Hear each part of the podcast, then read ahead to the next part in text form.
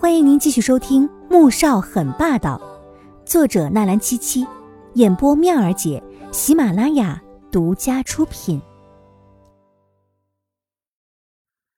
第一百六十六集，穆萧寒的目光锁在他身上，片刻都不愿意离开，下意识就想起身走过去，却见轮椅时又坐了回去。他心中懊恼，驱使着轮椅坐到他身边，伸手一拉，便将正看得入神的纪如锦拉到了腿上。啊！纪如锦吓了一跳，反应过来的时候，人已经坐到了男人的腿上，腰间传来的力道让他呼吸一紧，吻猝不及防地落下，长而缠绵。车上，纪如锦揉了揉被吻得又肿又麻的唇，怨念极了。面对某人的流氓行为，他真是防不胜防。车子开到海港，就见一艘巨大的游轮停在那里，游轮上灯光辉煌。纪如锦下车，看到这一幕，心中紧张又震撼。他没有想到自己有朝一日能参加这种盛大的宴会，心里忐忑又有一些期待。萧寒，你怎么把他也带来了？就不怕丢人现眼吗？旁边突然响起了一道刺耳的声音，纪如锦不回头也知道是穆萧寒的小姑穆蒹葭。听到这句话，他脊背一僵。啊，小姑，别，我可不敢当你的小姑。穆蒹葭斜了他一眼，便趾高气昂地走上了通道。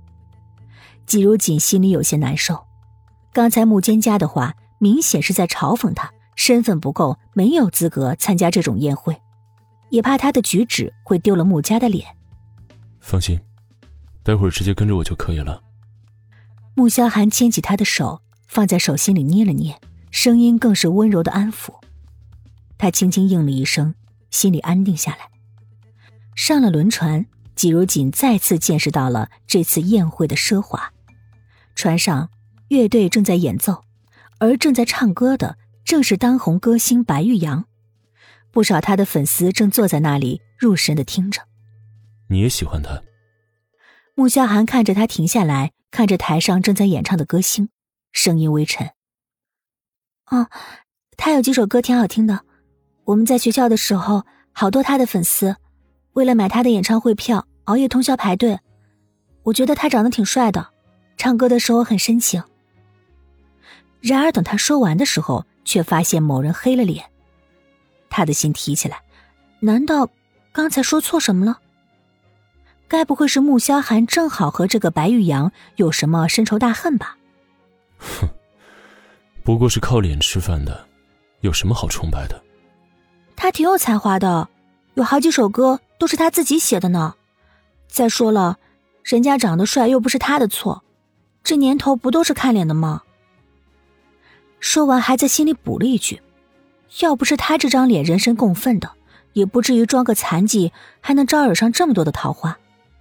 然而他越是替白玉阳申辩，某人就越是生气。所以你也是看脸的？穆萧寒气急而笑。纪如锦看他阴沉难堪的脸色，心里想着自己要怎么回答他。啊，一半一半吧，你对我挺好的，长得也很好看。穆萧寒顿时阴雨转晴，唇角勾起了一丝笑意。我和他谁更帅啊？后面推着轮椅的易灵嘴角抽搐起来，他家 boss 什么时候变得这么幼稚了，竟然跟一个明星比起颜值了。当然是你啊。某人更加满意了，捏捏他的手，放在唇边亲了亲。进去吧。易灵突然有种他家 boss 霸道总裁人设快要立不住的错觉，又复杂地看向了纪如锦。他跟在总裁身边这么多年，还是第一次见到总裁为了一个女人而轻易地就触动喜怒，也不知这样是好还是坏呢。刚进到宴会大厅，纪如锦只看到灯光之下人影绰绰，衣香鬓影。